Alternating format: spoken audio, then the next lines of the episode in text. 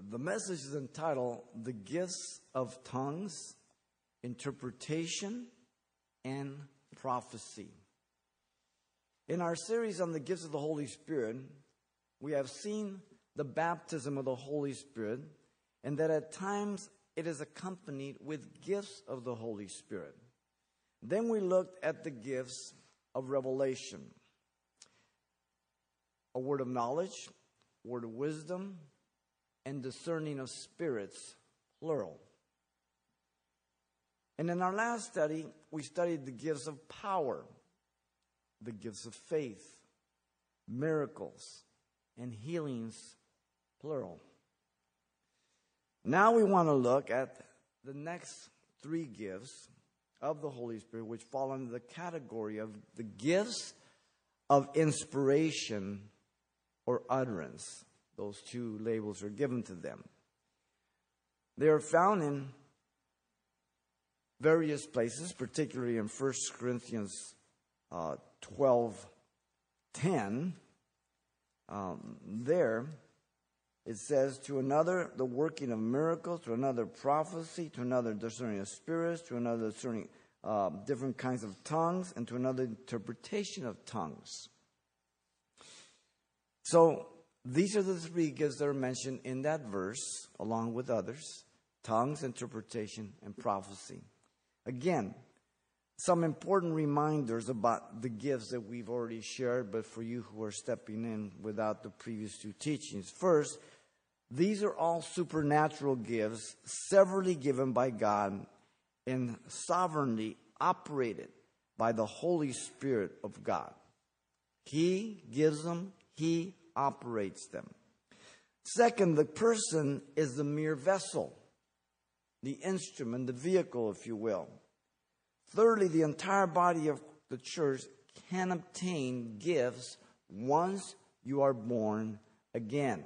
That's the qualification. And fourthly, they are operative till the Lord's return, and we'll see that again tonight.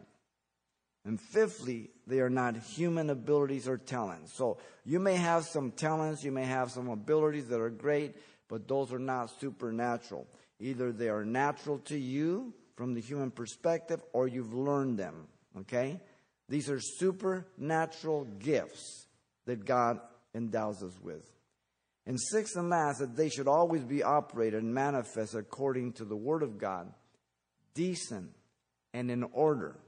We have an orderly God, not a God of confusion. We'll also see that.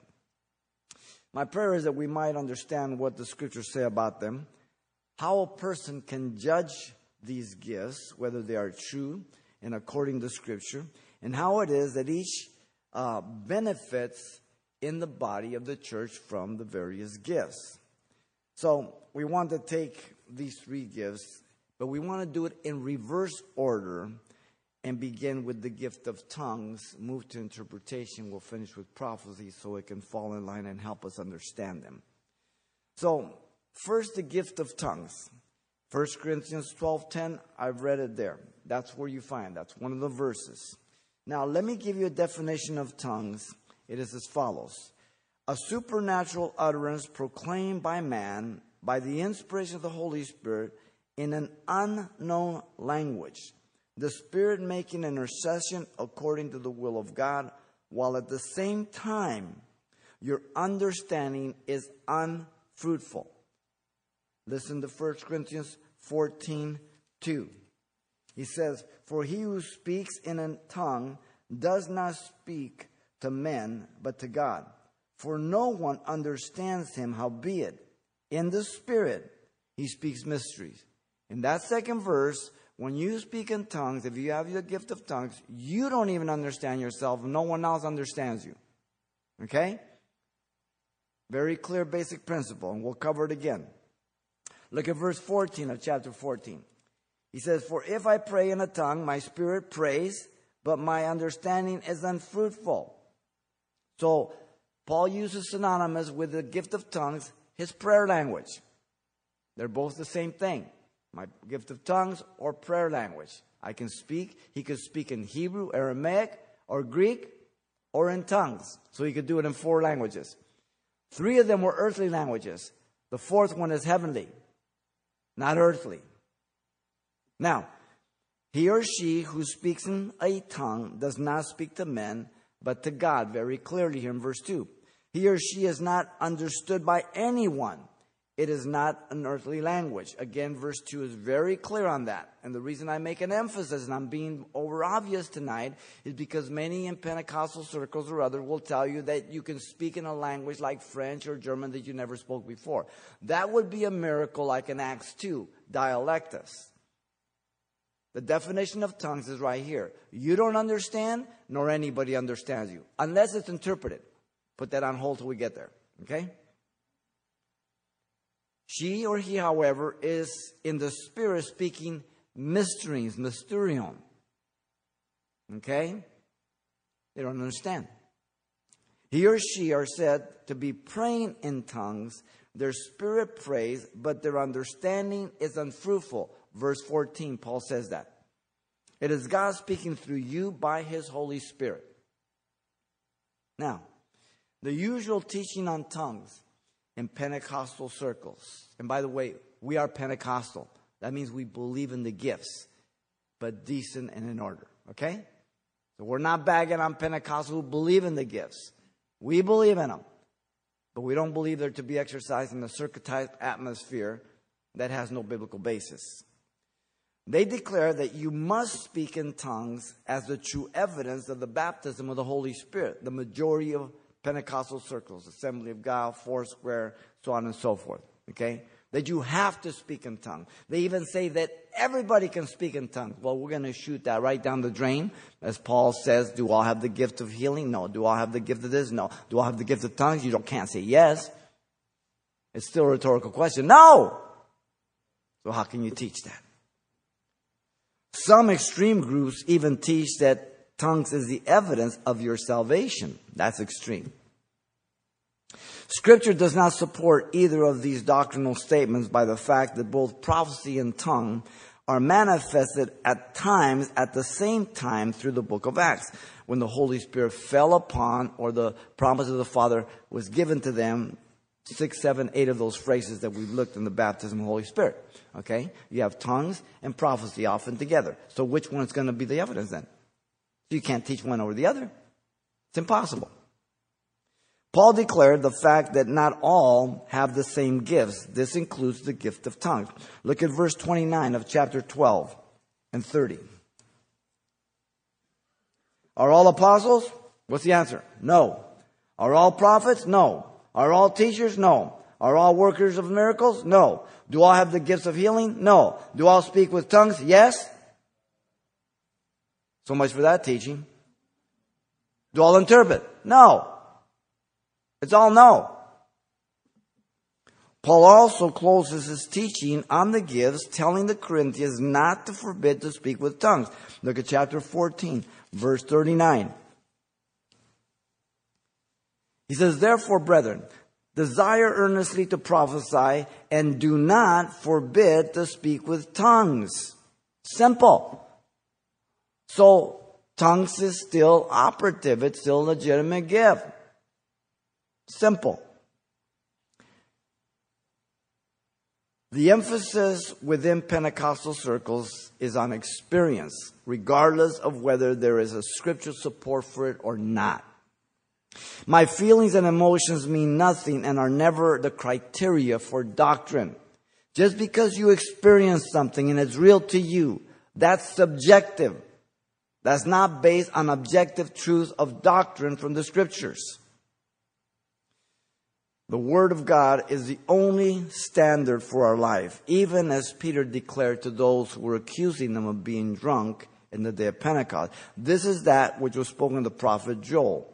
In the last days, my spirit, pour out my spirit upon all flesh, so on and so forth. He gave a verse, its context for the experience, for it to be doctrinal and prophetical. So if you cannot put your finger on the scripture in context and as doctrine, then your experience means nothing. I don't care how edified you were. You cannot teach it as scriptural doctrine. Example, the doctrine of casting out demons is a good example. I don't care what you saw. I don't care how much he threw up and it was green and purple and pink. And I don't care how many times he rolled on the floor. That's just flesh. Christians cannot be demon possessed. Simple. Greater is he that's in you than he that's in the world. 1 John 4 4. Light and darkness cannot occupy the same vessel. Are we agreed here? Now, personal experience and gifts often are used to intimidate, impress, or tower over people or to appear spiritual to other people. When in fact, the gifts are God's benevolent gifts for the benefit of the church, and the only thing they are responsible for is that they operate them in accord with the scriptures for the edification of the body of Christ. Often they are operate in a carnal way to bring attention to you. I've stated it before, listen again. Spiritual gifts are no evidence that you are spiritual. They're just gifts.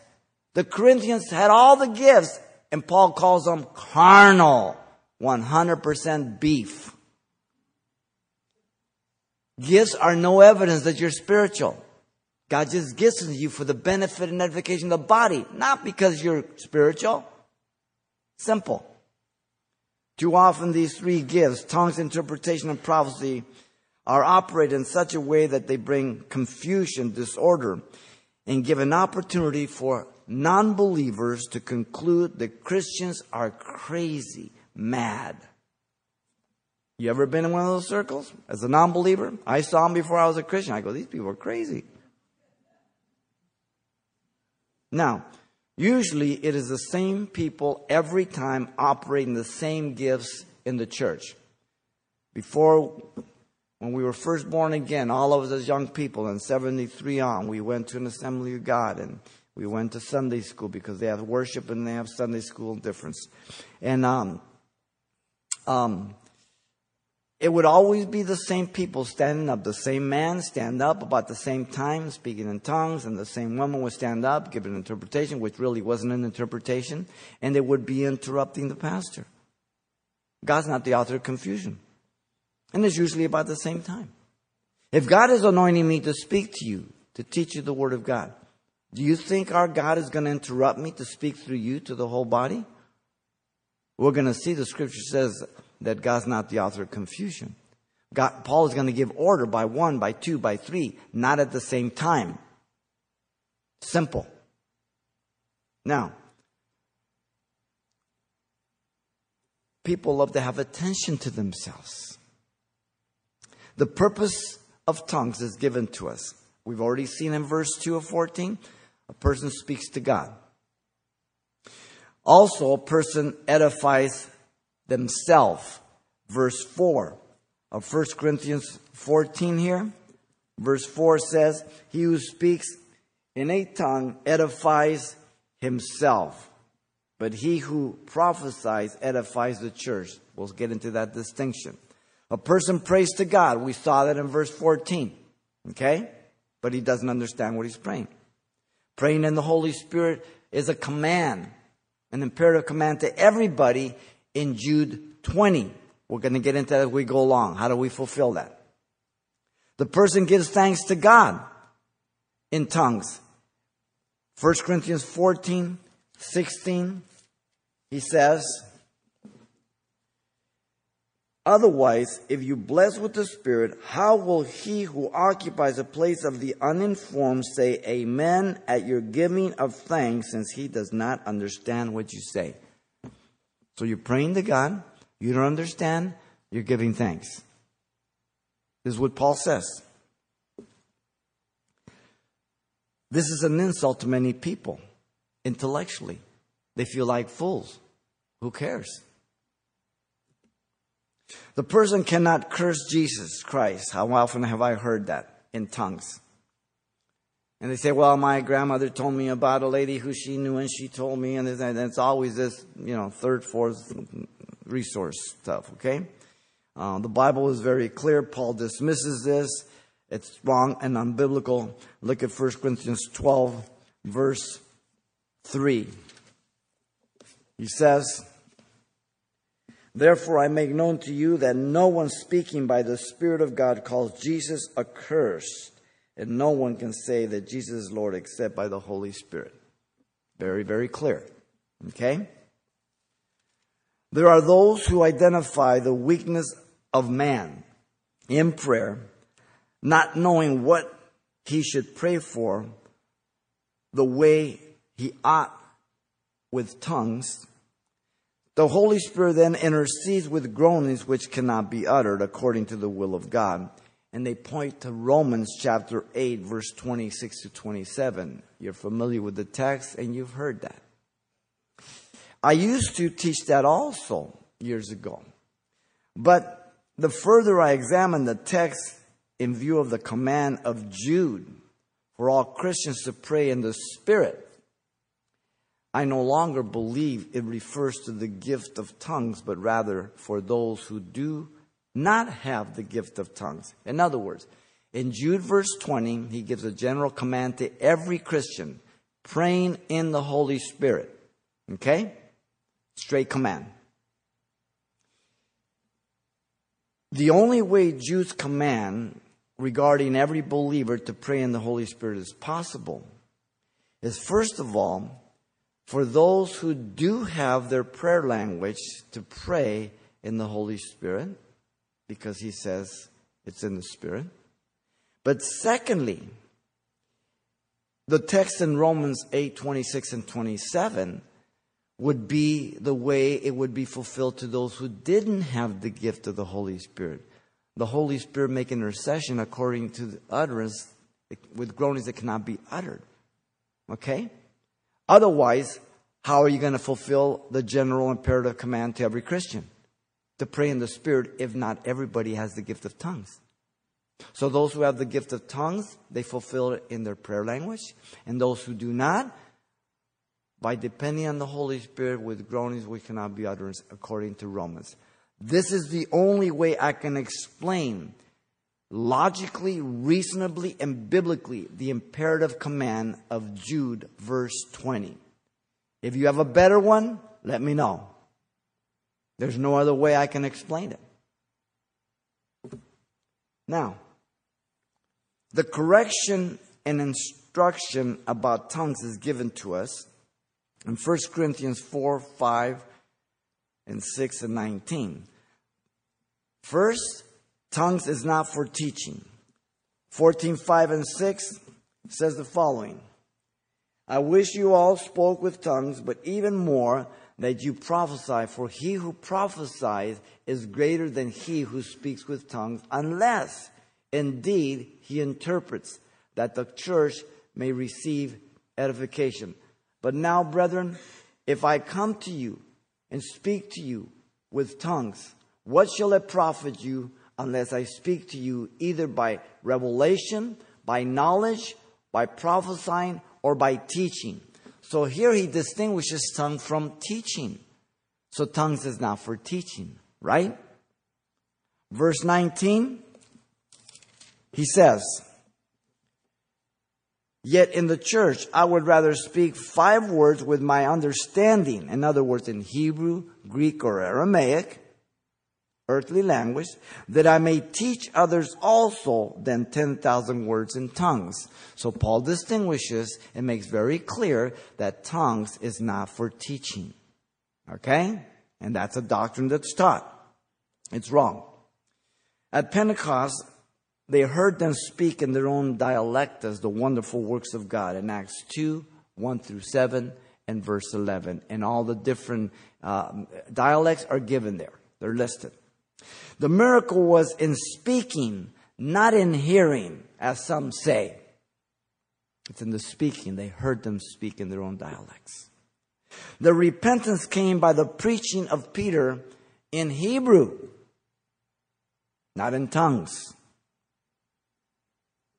Not what they heard in their dialect, but by the preaching. Very important.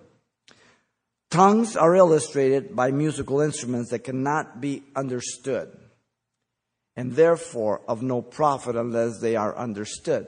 Look at 1 Corinthians 14, 9 through 11. He says here in 9. So likewise, you, unless you utter by tongues words easy to understand, how will it be known what is spoken? For you will be speaking into the air. Therefore,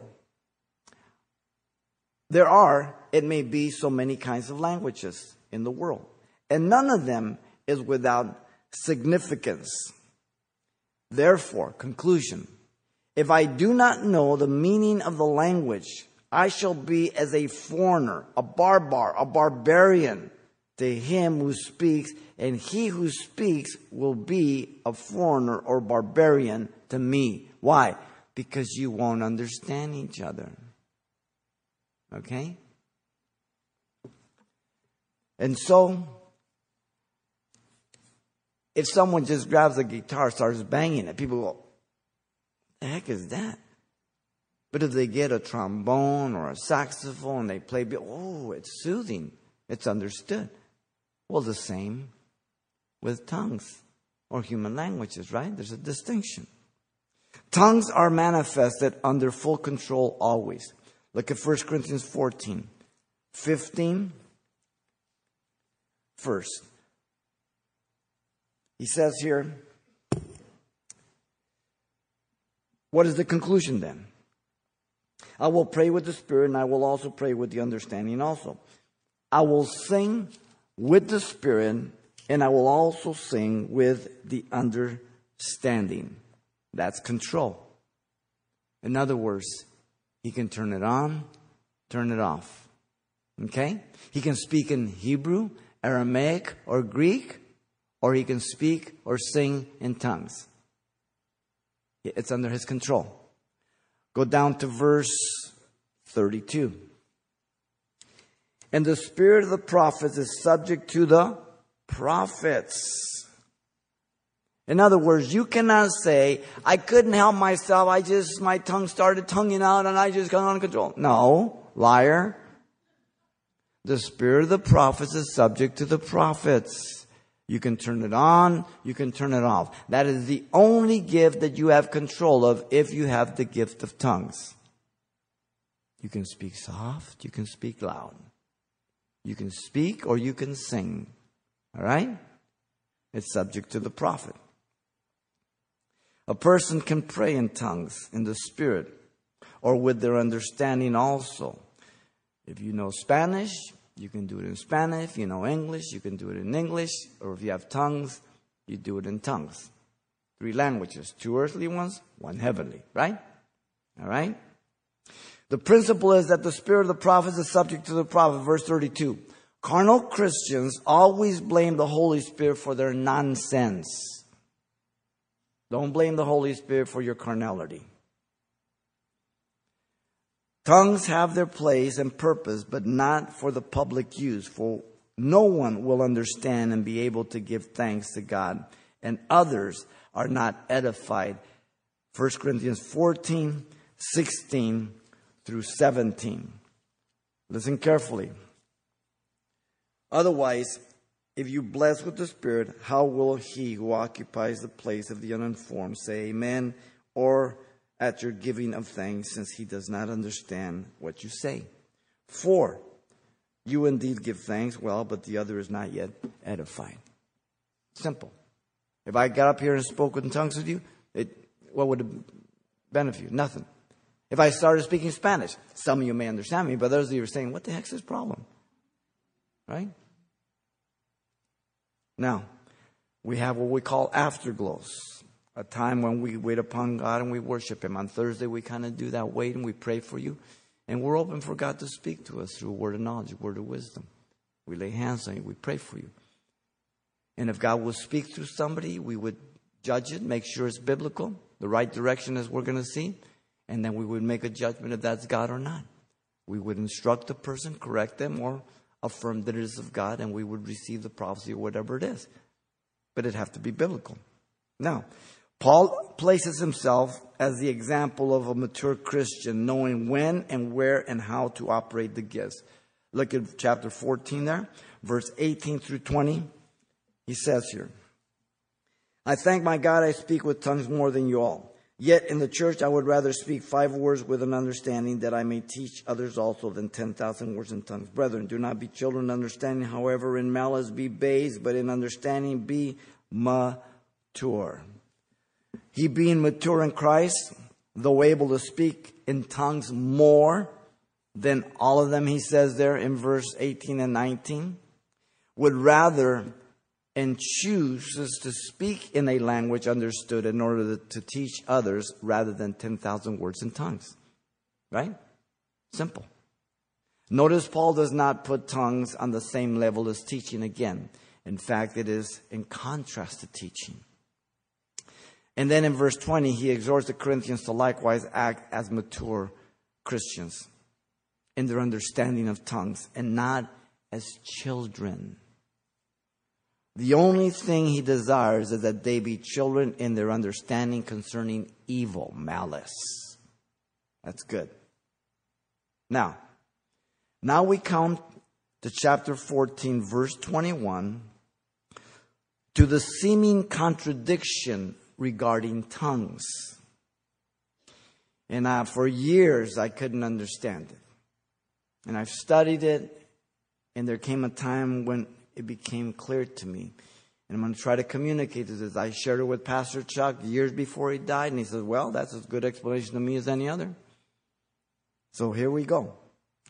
In chapter 14, verse 21, there seems to be a contradiction with what he has said about tongues prior to this, okay, from verse 20 backwards. Verse 21, he says, in the law it is written, With men of other tongues and other lips I will speak to the people, and yet for all that they will not hear me. Isaiah was being mocked by the unbelieving Jews regarding God's instruction, by the fact that he was being so basic and regarding the Assyrian judgment to come, who would speak to the people with stammering lips and another tongue in view of their refusal to hear the prophets. He's quoting Isaiah 28 11. This is the context. The law refers to the Pentateuch, first five books, which prophesied of the future judgment of God would bring on the Jews through foreigners whose language they would not understand. You find that prophecy in Deuteronomy 28 49. Way back there, God says, I'm going to bring people with a tongue you're not going to understand. They're going to pronounce judgment upon you because you haven't believed my prophecies. Prophecy often has short term, long term. We've seen that. The phrase law can also be used for the scriptures in general, apart from the Pentateuch at times, but not in this case. Now, notice the event is recorded for us as Rabshakeh the Assyrian spoke to the men on the wall to not let Hezekiah deceive them to trust in the Lord. And you find this in 2 King 18 and also Isaiah 36. Okay? The Apostle Paul gives the interpretation and application for tongues in view of Isaiah's prophecy in verse 22 and 23. Notice in 22 and 23. Therefore, tongues are for a sign. Underline that not to those who believe, but to unbelievers. But prophesying is not for unbelievers, but for those who believe. Therefore, if the whole church come together in one place and all speak with tongues, and there come in those who are uninformed or unbelievers, will they not say that you are out of your mind? Notice Paul declares that the Assyrian tongue was a sign in verse 22 of judgment to the unbelieving Jews. So tongues are a sign to the unbeliever in the church and prophecy a sign to the believer. Mark it well in verse 22. It seems to be a contradiction, but Paul is no longer talking about the gift of tongues in that manner. He's talking about when it's manifested in the church when an unbeliever and a believer is present. This verse, Paul is merely distinguishing the two individuals, the unbeliever and the believer. Paul has up to this point, verse 20, been talking about the believer and tongues. Now he switches to the unbeliever and tongues in verse 22. To the believer, tongues edifies the person speaking and is beneficial only if it's interpreted. Agreed? Okay? Paul now declared the particular nature of the sign of tongues and prophecy to the unbeliever as well as the uninformed. Who's the uninformed? A Christian who is ignorant about the gifts. Verse 23 and 24. Okay? The unbeliever is one who's not a Christian. The uninformed is a Christian who doesn't know about the gifts. He's ignorant. If the church, notice in 23, is gathered together in one place and all speak with tongues, and there come in those who are uninformed, Christians who don't believe or are instructed in the gifts, or unbelievers, a non-believer, a non-Christian. Will they both not say that you are out of your gourd, man? Yes. The Christian who does not believe or is not instructed and hears you speak in tongues in a church setting, he'll say, let's get out of here. They're crazy. And the unbeliever will do the same, the same response. Because why? They cannot understand. But look at 24. But if all prophesy, the act of speaking forth God's word in a human language, and an unbeliever or an uninformed Christian comes in, he is convinced by all, he is convicted by all. Look at 24. If you prophesy and an unbeliever and an uninformed person comes in, he is convinced by all, he is convicted by all. And thus the secrets of his heart are revealed. And so falling down on his face, he will worship God and report that God is truly among you. So the secrets of his heart are revealed, evident by three things in verse 25. Notice. First, falling down on his face, the beginning of 25. Second, worshiping God, the rest of 25. Thirdly, reporting that God is truly among them, the end of 25. Why? Because they can understand. If I prophesy, and part of prophesying is preaching in English, and a non believer comes in, he's convicted by the Spirit of God. If a believer is in sin, he's convicted because they both understand, right? But if I spoke in tongues, they both think I'm crazy, they both walk out of here.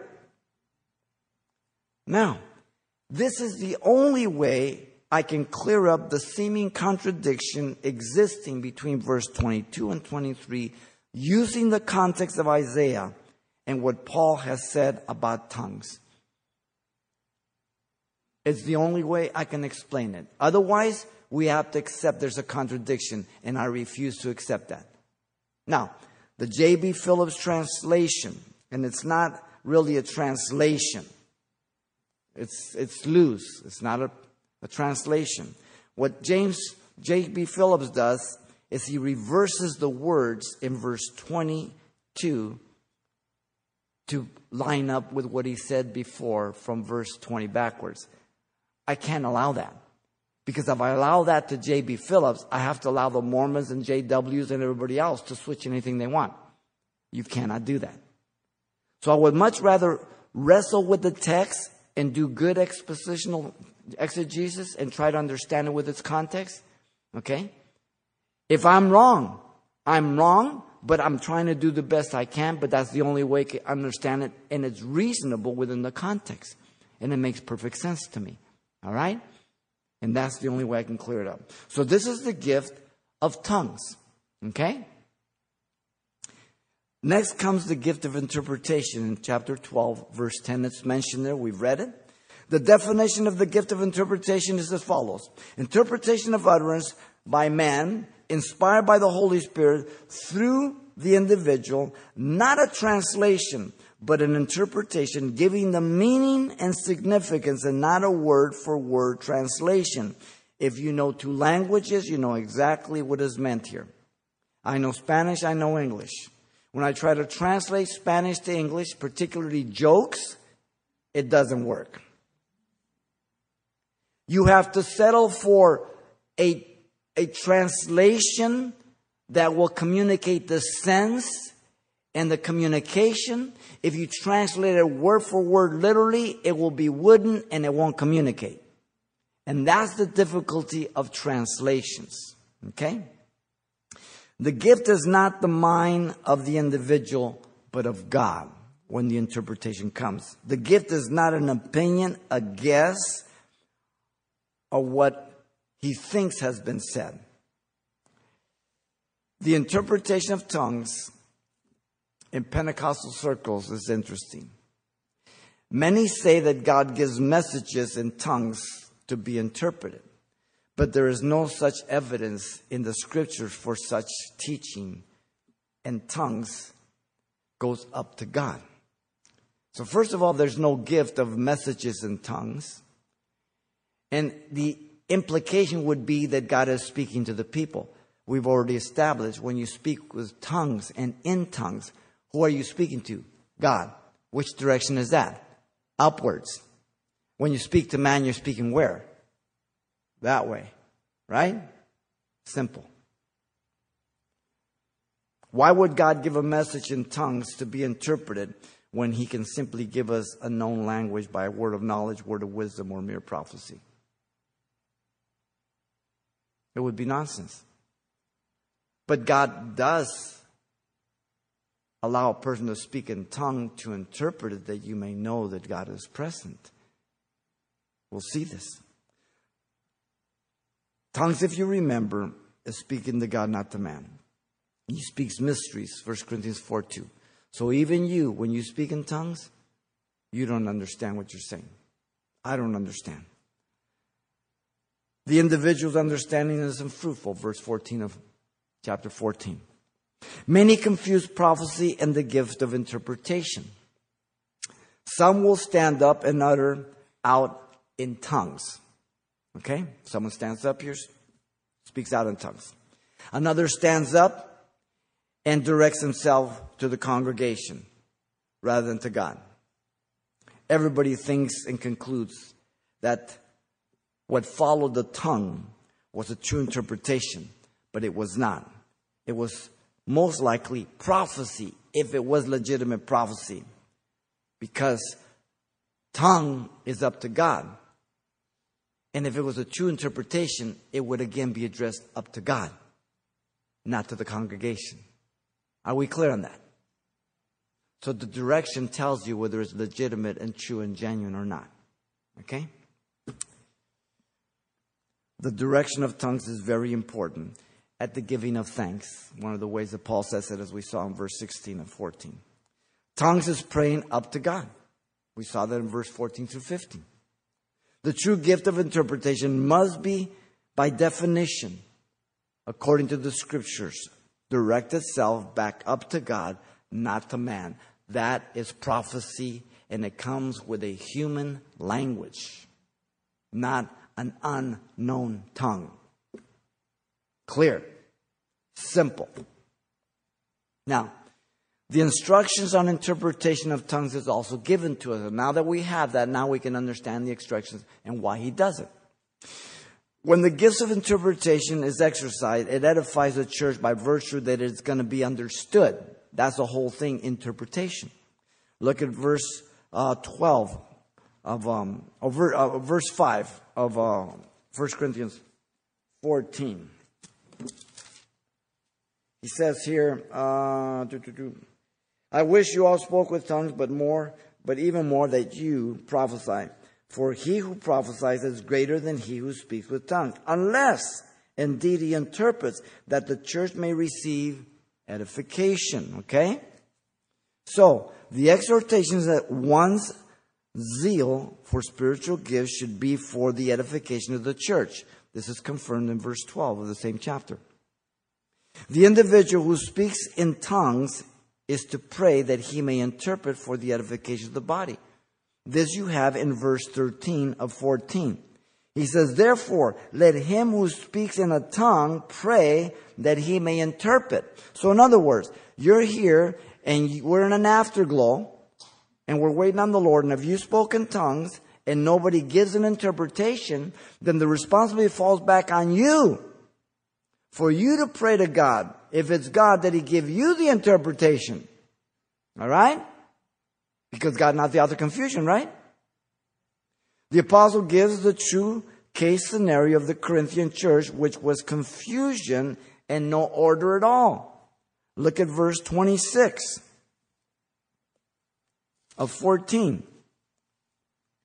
He says, How is it then, brethren, whenever you come together, each of you has a psalm, has a teaching, has a tongue, has a revelation, has an interpretation? Let all things be done for edification.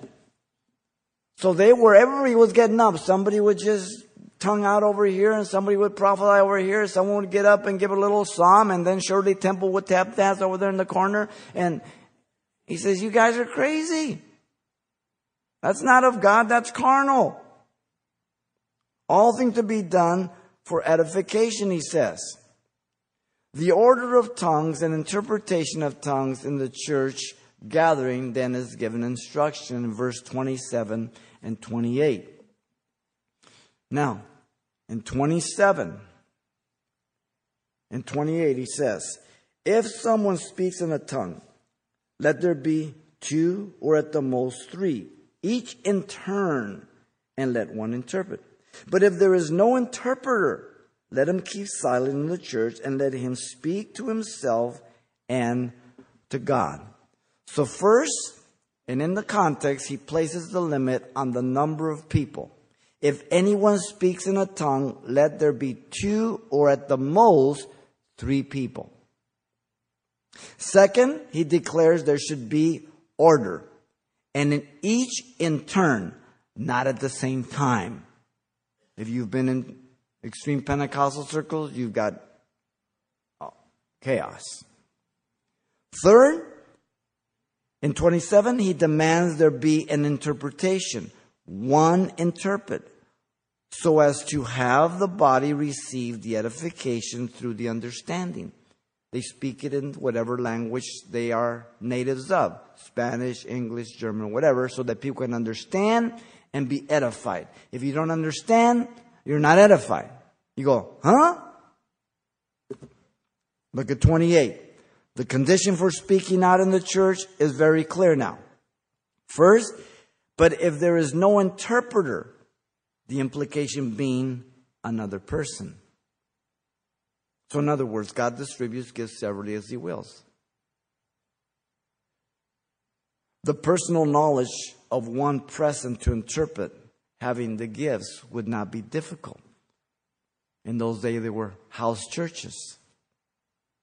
They weren't large congregations. People would know what gifts they had, right? The church was small. They would know this information. But even if they didn't, if that was God who allowed a person to speak in tongues, then you trust God is going to give the interpretation, so you wait and see how God's going to do it through whom, right? And when it comes forth, you judge is it up to God or is it over to man? Right? If it truly is of God, then even if one does not know of one in the congregation, if it is God, He is not the author of confusion and He will give the interpretation to someone. Absolutely. Secondly, notice in 28, let him keep silent in the church and let him speak to himself and to God. So if I speak forth and I believe God would have me to stand up and speak in tongues as we're waiting upon the Lord, then the, if nobody speaks in, for the interpretation, then the responsibility falls back on me. And if nobody speaks, no big deal. We say, well, it wasn't the Lord, let's move on. And we're edified, right? Everybody understands.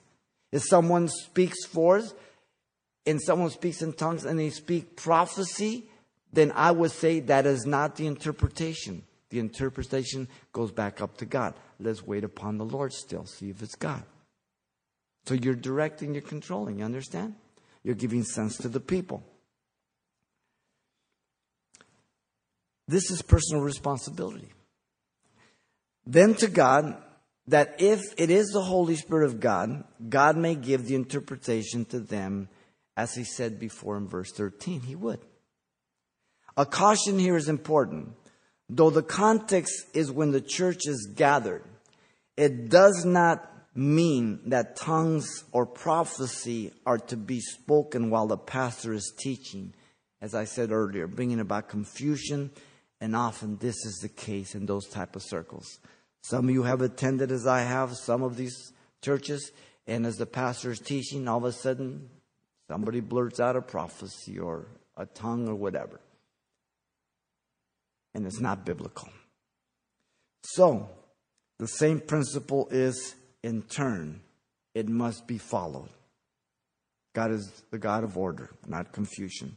So, this is the gift of interpretation, okay? And how you judge it and how you exercise it. Thirdly, now we come to the gift of prophecy and having the foundation of tongues and the interpretation. Now it's easy to distinguish and understand clearly what prophecy is. Let me give you the definition. Again, it's found in 1 Corinthians 12:10. The definition of prophecy is as follows. New Testament prophecy is a supernatural utterance proclaimed to man by man by the inspiration of the Holy Spirit for edification, exhortation, and comfort. And this is found in 1 Corinthians 14.3. You can find it right there. 14.3. Those are the three things. The one who prophesies speaks to man in one of three ways.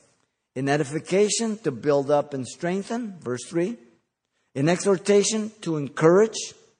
In comfort, to bring assurance.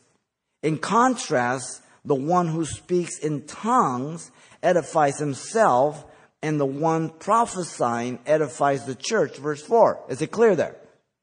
Okay? What's the difference? One is understood, the other one is not. You see? It's simple. Now, the Apostle Paul places a premium on prophecy by pointing out that the one who prophesies is greater than the one who speaks in tongues in verse 5. We read that before, right?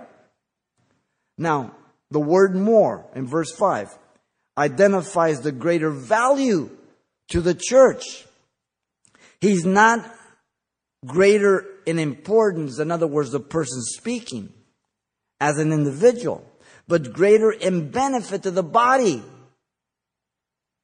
Prophecy is greater because you have understanding. You understand? he gives the exception when the one who speaks in tongues can interpret. Then the church can receive edification. Why? Because the tongue is interpreted in a normal language. Is that clear? Now, prophecy in the Old Testament as well as the New Testament is uh, much misunderstood.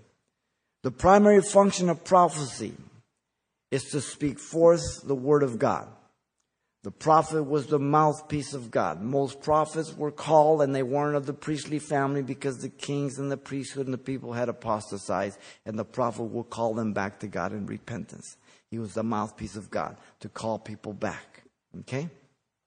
The secondary function of a prophet or prophecy is to foretell future events as the eyes and the mind of God reveal them. And God only knows the future. So the primary function is speaking forth the word of God. When I teach you, as I'm teaching right now, I am exercising the gift of teaching and prophecy. I'm speaking forth the word of God. That's one aspect of prophecy, speaking forth God's word. Okay? Too often individuals hear someone prophesy over them. And they step out without waiting upon God to confirm if it's God. And so they go out to bring it to pass, and when the thing doesn't come to pass, they become bitter and resentful and disappointed with God. And this happens in a lot of Pentecostal circles. Somebody will stand and say, God told me that you're going to go to be a missionary to Africa. And the people go, oh, and they sell everything, go. And they, don't laugh, it happens. Or someone says, you know, God told me you're going to marry me, and people do it. because they live the life by emotion and by feelings. And they call that faith. No, that's foolishness. If the prophecy is true and God calls you out, then you write that down and you wait upon God. If it's truly God, He's already spoken to you about it. It's confirmation. God's not going to tell somebody else to tell you you'll be a missionary. He'll tell you first, and then he'll somebody confirm that He's called you. But it's never news to you. If God tell, if God says you're going to marry somebody, He'll tell you first, then they'll confirm it to you. It won't be news. Some guy comes to you and says, young lady, God told me you're going to marry me. Time to go take a hike. You don't know how many people's lives are destroyed through the gifts of the Spirit of God when God hasn't spoken anything at all. And people manipulate people. People use people in the church and they know it. In May 28th of 1977, Saturday at 12:05 a.m., God spoke to me out of 1 Peter chapter 1 verse 1 and 2. Pilgrims and sojourners, he writes to the Jews that are dispersed abroad. At that time, I was doing a Bible study at Highland Park for about 10 months. And I thought God perhaps was calling me out. I was on staff at West Covina. But as I waited upon the Lord, I realized that it wasn't for me to leave West Covina. But then in March of 1980, God started the study at Alhambra that started with three people, and this is the result of that study. God built a church. All of a sudden, God brought to my mind and my heart the prophecy I wrote down. When I believe God speaks to me, I write it down, I date it, I put the time. And I say, Lord, if that's you, I'm not God, so you're going to have to bring it to pass. God doesn't speak to you to bring it to pass. God speaks to you that He's going to bring it to pass. Okay? He doesn't need your help. Do you know how many times we get in trouble? Abraham and Sarah thought that God needed help. They got Hagar. My Lord, what a mess they made.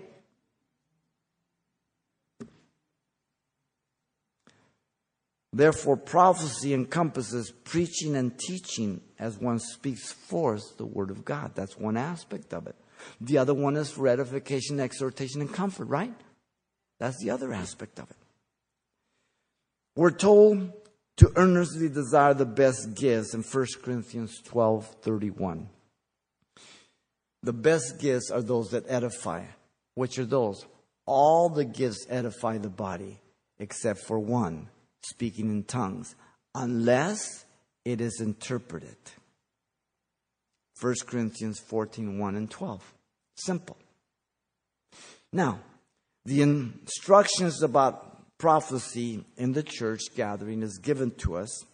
Uh, 1 Corinthians 14 29. First, he limits again the number of people. Let two or three prophets speak. So there's a limitation on number. Second, and others judge. The order is to be judged by one or by two, not at the same time. The content to make sure that it's not contradicting, adding, or taking away from the scriptures is common sense. God is not going to get up and give a prophecy that contradicts his doctrine. Agreed? The function does that it does is to edify, exhort, and comfort. And the direction in verse 3, you speak to man, not to God in prophecy, right? And you speak in a language that's understood, right? Simple. Thirdly, in verse 30, but if anyone is revealed to another who sits by, let them first keep silent. In other words, so each one can speak in order and not confusion, right? The reason is that all may prophesy in turn that all may learn and all may be encouraged, verse 31 of chapter 14 says. The basic reason that Paul can demand order without fear of quenching or grieving the Spirit is due to two simple principles that never change. Don't miss them. First, the spirit of the prophets is subject to the prophets, verse 32 of chapter 14. The Holy Spirit never focus, forces anyone to do anything against their will or out of control. The second is that God of the Bible is not the author of confusion, but of peace as in all the churches of the saints in 1 Corinthians 14:33. In other words, this is the manual for every believer in every church that claims to be a Christian. You don't have two different instructions. It's consistent. The lack of order and confusion is man's doing by the lack of knowledge of the scriptures and carnality wrong teaching, allowing himself to be led by his or her emotions. The desire for attention to be thought of as spiritual and to impress people is ever present in man, always. Take note, Paul declared in all the churches of the saints, God is consistent in all the churches because they are all part of his body and he is the head of every one of them. We are not to despise prophesying 1 thessalonians 5.20 but to test all things. To what? To the scriptures. The gifts are till the return of jesus christ. People say they have ceased in the apostolic age. Well paul opens this epistle of 1 corinthians chapter 1 verse 7 thanking god that the corinthians had the gifts until the return until the coming of jesus christ that's only one verse, but that's enough if that's all I had. Paul declared that when he, Christ, returns, then that which is perf- in part shall be done away in 1 Corinthians 13, 9 through 10. Let me read that 13, 9 through 10. He says, For we know in part and we prophesy in part. But when that which is perfect has come, then that which is in part will be done away. Paul is not refuting the prohibiting the certain gifts, but correcting their abuse and misuse, exhorting the proper use of these three gifts. That which is perfect has come speaks about Jesus Christ, not the whole of the canon. Those who reject the scriptures for today, the gifts, they say that that which is perfect speaks about the Word of God. No, the perfect to come is Jesus Christ. Okay? No Greek scholar would agree with that. Many of the same individuals will teach that Paul is in fact teaching that agape love is substituting the gifts of the Spirit because in chapter 12 you have the gifts, in chapter 13 you have agape love, and in chapter 14 you have the problematic gifts tongues, interpretation, and prophecy. And these people teach that Paul is teaching that agape love is substituting the gifts. Where do you get that? When he finishes chapter 14, forbid not to speak with tongues. It's absolutely a lie. The important thing to remember is that the three chapters are a unit and must be studied and interpreted as a unit, not in isolation of each other out of context. The first verse of chapter 12 to 14 clearly refutes such a position by the fact that Paul opens up with the section by declaring that the Corinthians were not to be ignorant about the gifts and to pursue love. The greater, or the, or, or the greater of faith and hope, love, being the purest motive for operating the gifts. So my motive to operate the gifts is love for you, love for the Lord. So I don't want to abuse them or misuse them. The verse also teaches Paul expected the gifts to be operative by the command in verse 1 and 2 of 14 and 39 and 40.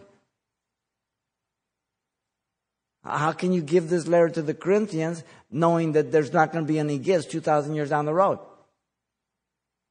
God's not the author of confusion. Now, the scriptural evidence in Acts rejects the denial of the gifts for only the first apostolic church.